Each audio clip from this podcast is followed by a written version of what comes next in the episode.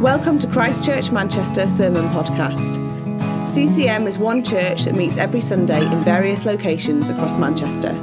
For more information about who we are or about our Sunday meetings, please visit www.christchurchmanchester.com. My home is not on this earth, not in this world. when you read Paul's letters, I hope you read to the end and don't kind of miss the last chapter just because it's names. But if you read, say, Romans chapter 16, you'll see Paul do what Colin has just done. He'll, he'll list all the people he's working with. And I'm so encouraged. This couple have got a group now meeting in their house. And uh, this family say hi. And uh, these guys help me get something started in this place. And uh, there, there's an honouring, there's a listing of all these people who are working together for the advance of the gospel. And a lot of the people who are involved, both here at CCM and in, in New Testament world, they aren't always the obvious people. Like sometimes you could say, oh, well, this person in, in career, in uh, kind of by human terms, you'd headhunt this person as a leader. I love it how God works through all kinds of different people. Some people who we might not expect. And uh, I watched a film recently. Uh, I watched Moneyball. I don't know if any of you have seen it. I think it's a really cool film. Uh, stars Brad Pitt as Billy Beane, who's the coach of the Oakland A's baseball team. And they're a team that aren't doing very well. They've lost a lot of their players. They need to recruit some new players into the team. And they've got all the staff around a table discussing what players shall we bring onto this team. And they're suggesting players who meet the typical baseball player mould. And oh, we, we can't get this player, this one's too expensive. And they're trying to work out what to do. And there's one guy around the table who starts suggesting very different kinds of players. So uh, he, he, suggests one guy who has got a wonky throwing action, and so no other team are, are taking him. He doesn't look like a baseball player. And they're like, well, he gets the job done. Let's take him. Let's get him on the team. And someone else who's been written off for being too old. No one wants to renew his contract. No, no, we, we, we can make use of this guy. And someone else with off the field problems. And in all sorts of ways, they end up choosing the players who've been overlooked, who've been ignored, who've been unwanted. Another of my favourite stories is, is, Tolkien, Hobbit, The Lord of the Rings, these stories. And what I love about these stories is how you've got all the kind of major players in the world, the kingdoms of men and the elves and the dwarves and all the wizards, and they've got all their power struggles going on. And yet, the, the driving force in the story is these like dumpy little hobbits who live kind of at the far edge of the world and half of the main people involved don't even know they're there, haven't even heard of them. They're ignored, they're overlooked, they're disregarded. And yet they're central to the story. The, the whole driving force comes through those who nobody is paying any attention to. And the reason I like stories like this is isn't that how God's kingdom works? Doesn't God's kingdom work in the same way? Doesn't God choose those who are lowly, those who are ignored, those who are overlooked in the world? To work his kingdom through. Our friend Andy McCulloch said this Marginal people are in the centre of the story of Jesus Christ. Even if it sounds ironic, marginality is central to the story of Scripture because God's always reaching out and choosing the unlikely and overlooked to draw them into his purposes. So, these coming weeks, these next eight weeks or so, we're going to do a little series called God's Stories from the Margins. And we're going to look at two stories of characters who, for whatever reason in their society, were on the edge, on the margins, and how God worked through them. We're going to look at Ruth and we're going to look at Gideon. And these are two people who, in different ways, were marginalized. Not, not the same ways, but they were both characters on the edge. And it's a really important thing, you know, because sometimes I think we can miss what God's doing. I don't know if you ever feel that, that we. Um, you sometimes meet a person who you've known for a while actually, but have a chat with them. It's like, wow, God is doing something in you. Why didn't I see that before? Why wasn't I looking in the right place to see how God's working in you, what He's doing in your life? We can miss God at work if we're not looking to the margins. Or maybe actually you're hearing this and thinking, that's me. I, am that person. I'm the one who is unnoticed. I'm overlooked. People, people don't see me. Could God work through someone like me? You sure? And I hope this series makes you see that the answer is yes. God can work through someone like you because that's what God does. So we're going to start the story of Ruth today. If you've got a Bible and you'd like to turn there, please do. Uh, or on the screen, you'll see the verses as well. I'm just going to read the first two verses, set a little bit of context of the story. Ruth 1. In the days when the judges ruled, there was a famine in the land. A man of Bethlehem in Judah went to sojourn in the country of Moab, he and his wife and his two sons. The name of the man was Elimelech, and the name of his wife Naomi. And the names of his two sons were Mahlon and Chilion. They were Ephrathites from Bethlehem in Judah. They went into the country of Moab and they remained there. So the setting is in the days when the judges ruled. We're like one generation in after the people of God entered the promised land. It's basically the Wild West in the promised land. There's no structures of society, there's no real rule and authority. People can get away with whatever they can get away with. It's a brutal time. It says in the book of Judges time and again, in those days there was no king. Everyone did what was good in his own eyes. That's the world that this is set in. And there was a famine at the time, so there was no food in the promised land. So what happened is Elimelech, this guy, he takes his family, that's his wife Naomi, uh, and his two sons, Mahlon and Chilion. He says, Look, we, we're getting out of here. There's nothing to eat. There's a land over there called Moab. Let's go there. Uh, it seems like there's some food there. We're going to relocate. That's what happens. There's so much in this story that, particularly when you uh, start to understand what some of the names mean, it's quite a funny story the way it's told. And here's the first thing to notice if you knew kind of the Hebrew for Bethlehem, you would know it's called the house of bread. So Bethlehem is the house of bread, and this man's living there, and he realizes there's no bread. In the house of bread, there's no bread.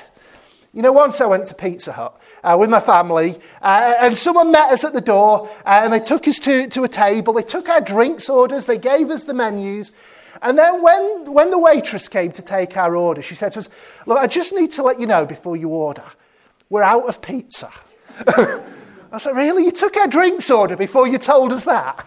Um, when you get to Pizza Hut, you expect pizza, don't you?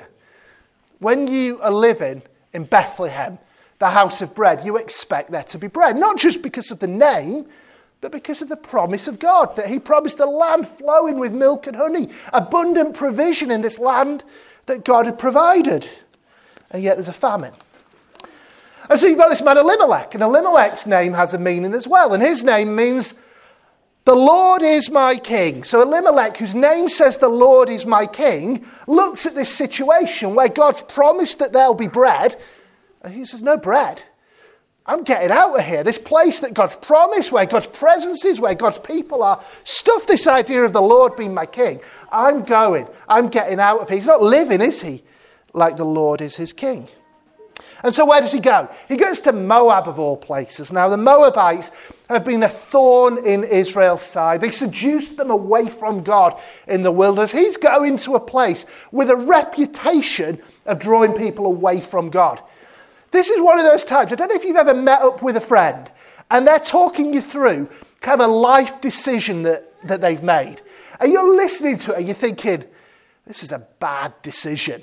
But however much you try and talk them around it, their, their mind's made up and they're going to do it. That's Elimelech. He's going to Moab. He's made this terrible decision, but he's hungry. He wants food, doesn't he? We've got a hungry man who's looking for bread in all the wrong places. And I wonder whether this is a picture, maybe, of what you and I do all the time.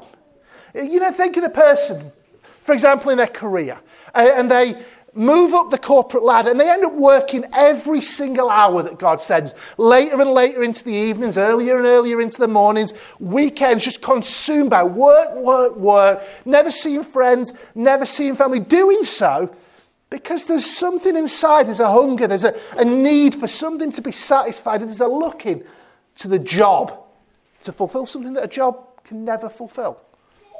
Or the way we lean into relationships, maybe people who get involved in one relationship after another after another. None of them quite work out. But it's like a hunger there. It must be if I find the right person, then something inside will stop feeling empty and start feeling okay again. We could do it with anything. We could do it with hobbies. We could do it with home improvements. We could do it with um, acquiring money, possessions, states. There's all sorts of things. But it's trying to fill an empty void inside us with things that never can. It's like we're going to Moab looking for bread. No wonder we're going to end up unsatisfied. Augustine, one of the church fathers, said, You have made us for yourself, O Lord, and our hearts are restless until they find their rest in you. This emptiness, this need for satisfaction, can only be satisfied in God. He's the only one who can fill this deep hunger in us. Jesus said in John 6, I am the bread of life. Whoever comes to me shall not hunger, and whoever believes in me shall never thirst. Jesus says, I'm the bread. If you come to me, I can satisfy this hunger. This took me a long time to get my head around, even after I became a Christian. So when I first became a Christian, my understanding of it was my sins are forgiven. That's a good thing. There are certain things it would be helpful to do now. I'll start praying, I'll, I'll read my Bible, I'll share my faith with other people. There are certain things it would be helpful to stop doing. Okay, I'll, I'll try and drink less, I'll try and stop swearing, all that stuff. But just the sense of my deep soul hungers can be satisfied in Jesus, that I can feast on Him, that I can be nourished by Him. It took me ages to get that. It took me ages. What does it mean to feast on Christ? Well, Alexander Maclaren talks of it like this. He says, We feast on Christ when the mind feeds on Him as truth, and when the heart is filled and satisfied with His love, and when the conscience clings to Him as its peace, when the, wor- when the will esteems the words of His mouth as more than its necessary food, and when all desires and hopes and inward powers draw their supplies from Him and find their object in His sweet sufficiency. You know, when I was praying for this morning and when I was uh, dreaming of what would happen in this gathering today, it came down to this. I want this to be a place where together we can feast on Christ. Wouldn't you love that to be what happens? And when you gather with your community group, wouldn't you love it to be a place of feasting on Christ together? And when you, uh, in the mornings, when you're doing your devotionals, don't you want to be feasting on Christ? Isn't that a vision worth having? Well, Elimelech, he's taken his family away from the place of God's promise in search of bread. And you know what? They get to Moab, things do not go well for them in this place they've moved. So, verse 3, we'll pick up the story. Elimelech, the husband of Naomi, died, and she was left with her two sons. These took Moabite wives. The name of one was Orpah, the name of the other was Ruth. They lived there for about 10 years, and both Mahlon and Chilion died. So the woman was left without her two sons and her husband. We've got to change of focus now. We started by talking about Elimelech. He was the one who was enfranchised, who was privileged, who was a decision maker, and he could make this decision. We're now turning our attention to a slightly more marginalized character, someone who wouldn't have had the same decision making power. That's Naomi. Because this was a society that was very patriarchal in nature. It would have been the man, it would have been Elimelech who would have decided what happened. Naomi, she wouldn't have had much sway in this choice. We're all going to Moab. We don't know whether she agreed with the decision or not. We're not told that. But it was a decision that was made by somebody else that certainly affected her, that had a big impact on her life. It's costly for her. It's moved her away from a place of community. She would have had friends in Bethlehem. Her family of origin would have been in Bethlehem, but she's been brought away from it, leaving the place of God's presence and God's promise. She's been taken away by this choice that Elimelech made. And when they get there, the two boys, Mahlon and Chilion, they both get married to Moabite women. Uh, and we, we've had warnings to God's people look, don't marry the nations around you, it will lead you away from God. And yet they do. They've made more choices. Now, the names, we, we, have talked a bit about the names. Let's talk about the names of Mahlon and Chilion. Their names mean sick and dying. Now, when we had kids, we spent a while kind of working out what we were going to call them. We did the thing where I'd write a list of names and Emma would write a list of names and we'd see if there were any names on both lists. I'll be honest with you, sick and dying were not names on our lists. It seems mad, doesn't it, to call your kids that? But that's what they did. And these names proved prophetic. The two boys died in Moab. And Elimelech dies as well. And they've been around there for 10 years. Neither side of the family's had any kids. Uh, they've been barren for that time. So think about where this leaves Naomi now. This is a terrible situation for her. Like the, there's firstly just the grief of the situation. She's lost her husband and both of her sons. Can you imagine how much this is churning her up inside? The grief of loss that she's been through. But then couple that with the fact that she's so isolated. She's not at home. She can't go back to her mum and dad, to her brothers and sisters, to the friends she's grown up around and process what's happened in her life. That's not the case. She's, she's miles and miles away. She's on her own having to deal with this grief. And then she's in an economically very, very tough situation. So the, the provision for her would initially have been through Elimelech and then through her sons when he died. Now they're all gone. There's nobody to provide for her. She can't claim a pension. There's no kind of social uh, money coming in for her. She, she just doesn't have that. And there weren't really jobs that she could get as a woman. She would have been forced to resort to begging or something like that. She'd have been in a really tough situation. She'd have been destitute. As well as that, she's taken on a responsibility for these daughter in laws. She's brought them into the family with a promise that we'll, we'll make things all right for you, we'll provide for you. And she can't fulfill this obligation that she's taken on. She's in a tough situation. It's Naomi, that's her life.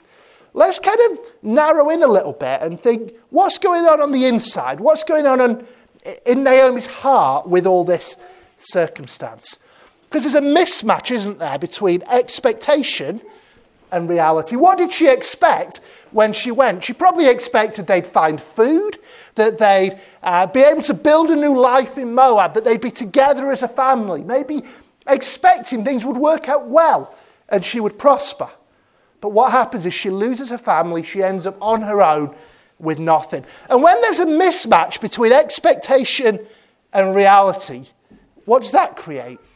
Disappointment. It leads to a disappointment in our hearts when things haven't worked out the way we want. We all experience disappointments from time to time. Maybe uh, you're the person who was engaged to somebody and you had dreams of being married and spending your life happily together, and that engagement fell through. Maybe you started a business and you thought that through this business you would be set for life, that it would give you an income, that you'd be comfortable through it. And what happened is the business tanked and all your savings were gone in the process. Maybe you're the person who you set out on a degree with a, a, a, view of this will get me into a career, I'll have a good job out of this. And then you graduate, and two years later, you're still looking for a job. There can be a mismatch, can't they, between what we think is going to happen, what we expect, what we hope for, and what actually plays out in life. So here's the question then when that happens to you, what do you do? And how do you feel? Because it can drive us one of two ways. Either it can cause bitterness to come up, we can resent the fact that it hasn't worked out right for us, or we can let it create positive change in our lives. And what Naomi ends up doing is dwelling on the bitterness that she feels. So jump down to verse 19 and we'll see how she puts it. The two of them went on until they came to Bethlehem.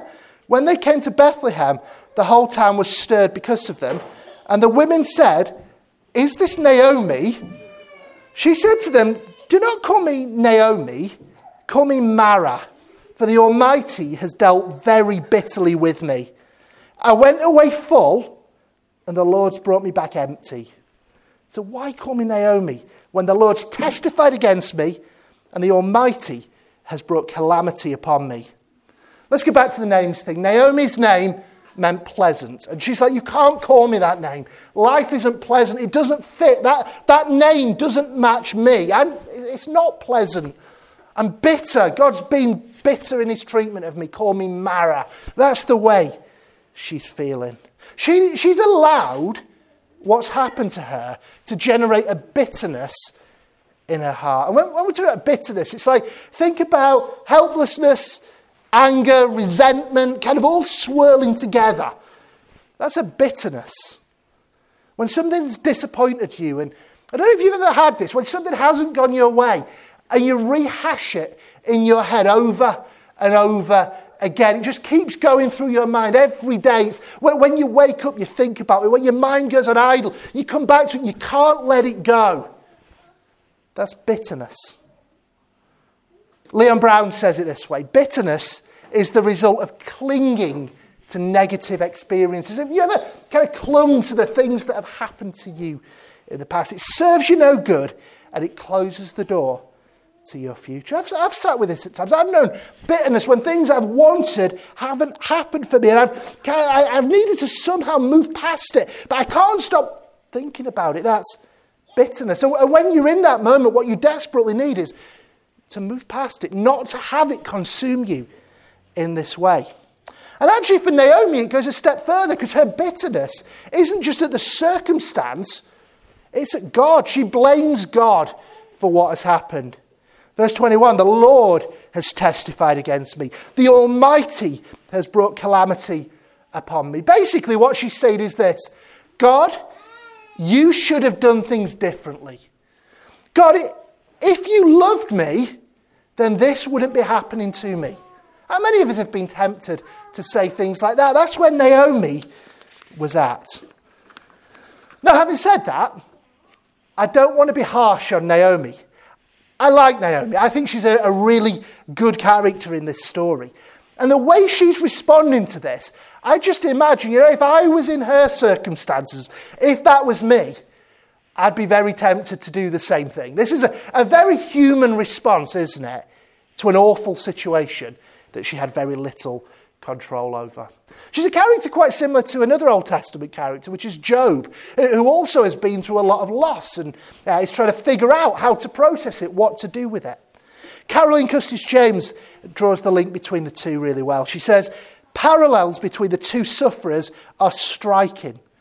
The extent of their losses, their agonized bewilderment and wrestlings with God, and even their bitter laments are mirror images of each other. And yet, historically, we've wept with Job and we've criticized Naomi. I, I think she's right. I think we, we do give Naomi a harsher treatment than we should. I think today we can weep with Naomi. We can recognize how hard this situation that she's in is. And at the same time, we can recognize that, that with this sense of bitterness that's come with it, what she needs is to find a way through, to find a way out to the other side of the bitterness. And as we read this chapter, we'll see that the, the, the way she's brought through it is through an incredible young woman called Ruth who actually has experienced pretty similar circumstances to Naomi. She's also lost her husband, lost other family members, is in an economically tough situation. And yet she deals with it very differently. And I, I fully believe that God is at work through Ruth, that we see God working through her. And she's a character even, even more in the margins of the story than Naomi is. A Moabite woman being a hero of a, of a Bible book that kind of bridges us from the, the wild west of the judges into the golden age of King David. Really, she's the one who God used. But she is. I'm going to read from verse 6 to 18 and kind of take the main bulk of the chapter to see what happened. So she, that's Naomi, arose with her daughters in law to return from the country of Moab. For she'd heard in the fields of Moab that the Lord had visited his people and given them food. And so she set out from the place where she was with her two daughters in law. They went on the way to return to the land of Judah. But Naomi said to her two daughters in law, Go, return each of you to her mother's house. May the Lord deal kindly with you as you have dealt with the dead and with me. The Lord grant that you may find rest, each of you in the house of her husband. Then she kissed them, and they lifted up their voices and wept. And they said to her, No, we'll return with you to your people. But Naomi said, Turn back, my daughters. Why will you go with me? Have I yet sons in my womb that may become your husbands? Turn back, my daughters. Go your way, for I'm too old to have a husband. If I should say I have hope, even if I should have a husband uh, this night and should bear sons, would you therefore wait till they were grown? Would you therefore refrain from marrying? No, my daughters, for it's exceedingly bitter to me for your sake that the hand of the Lord has gone out against me. Then they lifted up their voices and wept again. And Orpah kissed her mother in law, but Ruth clung to her. And she said, See, your sister in law has gone back to her people and to her gods. Return after your sister in law. But Ruth said, Do not urge me to leave you or to return from following you. For where you go, I will go. And where you lodge, I will lodge. Your people shall be my people, and your God my God. Where you die, I will die, and there will I be buried. May the Lord do so to me and more also, if anything but death parts me from you. And when Naomi saw that she was determined to go with her, she said, No more. So Naomi makes a, a choice, and it's the only real choice open to her, the obvious thing to do. She's going to go back home. She's going to go back to Bethlehem, where there'd be people that she knew, extended family, uh, and she might have a chance. Naomi's decision has a knock on effect, though, for her two daughters in law, Orpah and Ruth, because if they go back to Bethlehem, Naomi wouldn't be a destitute foreigner, but Orpah and Ruth would be. They'd be brought away from their home, away from their family, away from their community. And, uh, and so Naomi says, Look, the best thing I think would be for each of you to go back to your family home, go back to your mother's home, be, be there, be provided for, your parents, you'll have siblings, you can be in a budget, you'll be all right, you'll be taken care of if you go back to your family home. Maybe one day you'll remarry. But this is the best thing, this is how we make the best of this circumstance. And uh, and Orpah, that's one of the daughters in law, she makes the choice that Naomi has recommended. You know what? I read the story and I think that's a good choice that you've made. You've, you, have you have thought this through, you've been sensible, you've, you've pictured what life will be. And this, this is a good thing. The story does not criticise Orpah for her decision at all. She's making the best of what she's been dealt in life and doing it with Naomi's blessing. The other daughter in law, however, Ruth, what she does is absolutely remarkable. She, she decides, no, I'm going to stick with Naomi. I'm going to go with her to Bethlehem. But one more name to share with you. We've shared translations of a lot of names. Ruth, it means friend, it means companion. And that's what she is in this moment. And what Ruth has chosen for herself is a life of being the outsider. She's chosen a life of shame, a life of destitution and poverty, a life of aloneness and isolation, far away from her friends and family. She's chosen that life. She's chosen to be in the margins of society. And the reason she's made this choice is love for, for her mother in law, Naomi. And, and the promises that she makes, like those words, verses 15 to 17, you know, where you go, I will go. Your people will be my people. Your God will be my God. Where you die, I will die. I've known people use words like these in wedding vows. This is such a, a promise of commitment that she's made here. You see, the choice that Ruth had to wrestle with wasn't a choice between doing a bad thing and doing a good thing. I think most of us, when we have those choices, we kind of know what to do. Avoid the bad stuff, do the good stuff, tick, tick, tick, we're fine. Hey, being a disciple of Jesus, you have choices that are not just a bad thing versus a good thing. Sometimes you need to make a choice where one of the options is good, it's fine, nothing can be argued with it. But the other choice is, is radical, devoted, incredible self sacrificial love. And that's the choice that you're making. Choosing between something that's fine and good and giving everything for the good of another. That's the choice that Ruth has here. There is a time and a place to do this. There's a call to do this as followers of Jesus, to give of ourselves more than can ever be expected. And that's what Ruth does. Remember all that Naomi has suffered. Ruth's been through a hard time as well. But instead of getting caught up in bitterness through it, she lets it motivate incredible service and sacrifice of others. And I'm going to tell you this Naomi was wrong in one thing that she said. Because Naomi said that she's returned empty. That's not true. She hasn't returned empty. She's returned with Ruth. And Ruth is an incredible woman. We see later in the story, she's described as more than seven sons. And Naomi has returned with her. You know, I think in this story, Ruth is a picture of Jesus. I really do. Th- think about it. Naomi's there, she's in a mess, she's at rock bottom with nobody to help. And Ruth, although she had, had every reason not to be there with Naomi, to stay away. She goes with her when it's most needed. And Jesus, there was every reason for him to stay in heaven and not come into our mess of a world and meet us at rock bottom, and yet he came in that moment. And, and Ruth, when, when Naomi's going from Moab to Bethlehem. In Moab, for, for Naomi as a destitute foreign woman, that would be a place of shame. She'd have been viewed in a shameful way. She'd have suffered.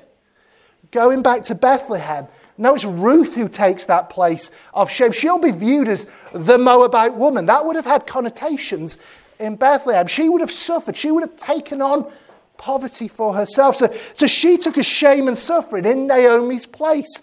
Isn't that a picture of Jesus. And then through her, as we'll see as we go through the story, redemption comes for Naomi. She's the one who brings redemption. I'm going to finish up by reading the last verse of the chapter, just the one verse we haven't covered yet, verse 22. So Naomi returned, and Ruth the Moabite, her daughter in law, with her, who returned from the country of Moab. And they came to Bethlehem at the beginning of barley harvest.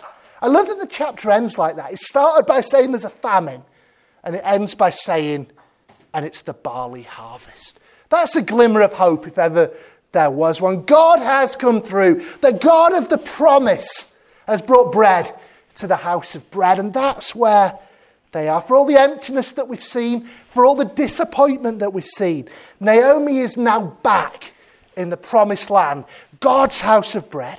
She has Ruth by her side, and the barley harvest is in. What a glimmer of hope. And I think that's a glimmer of hope for you and for me. I think in these words about the barley harvest, the beginning of the barley harvest, I think there's almost a symbolic prophetic edge that we can catch on to this morning. Because we said earlier, didn't we? We're all hungry. We all long to be satisfied deep in our soul. I think there's a word from God here. The barley harvest is in.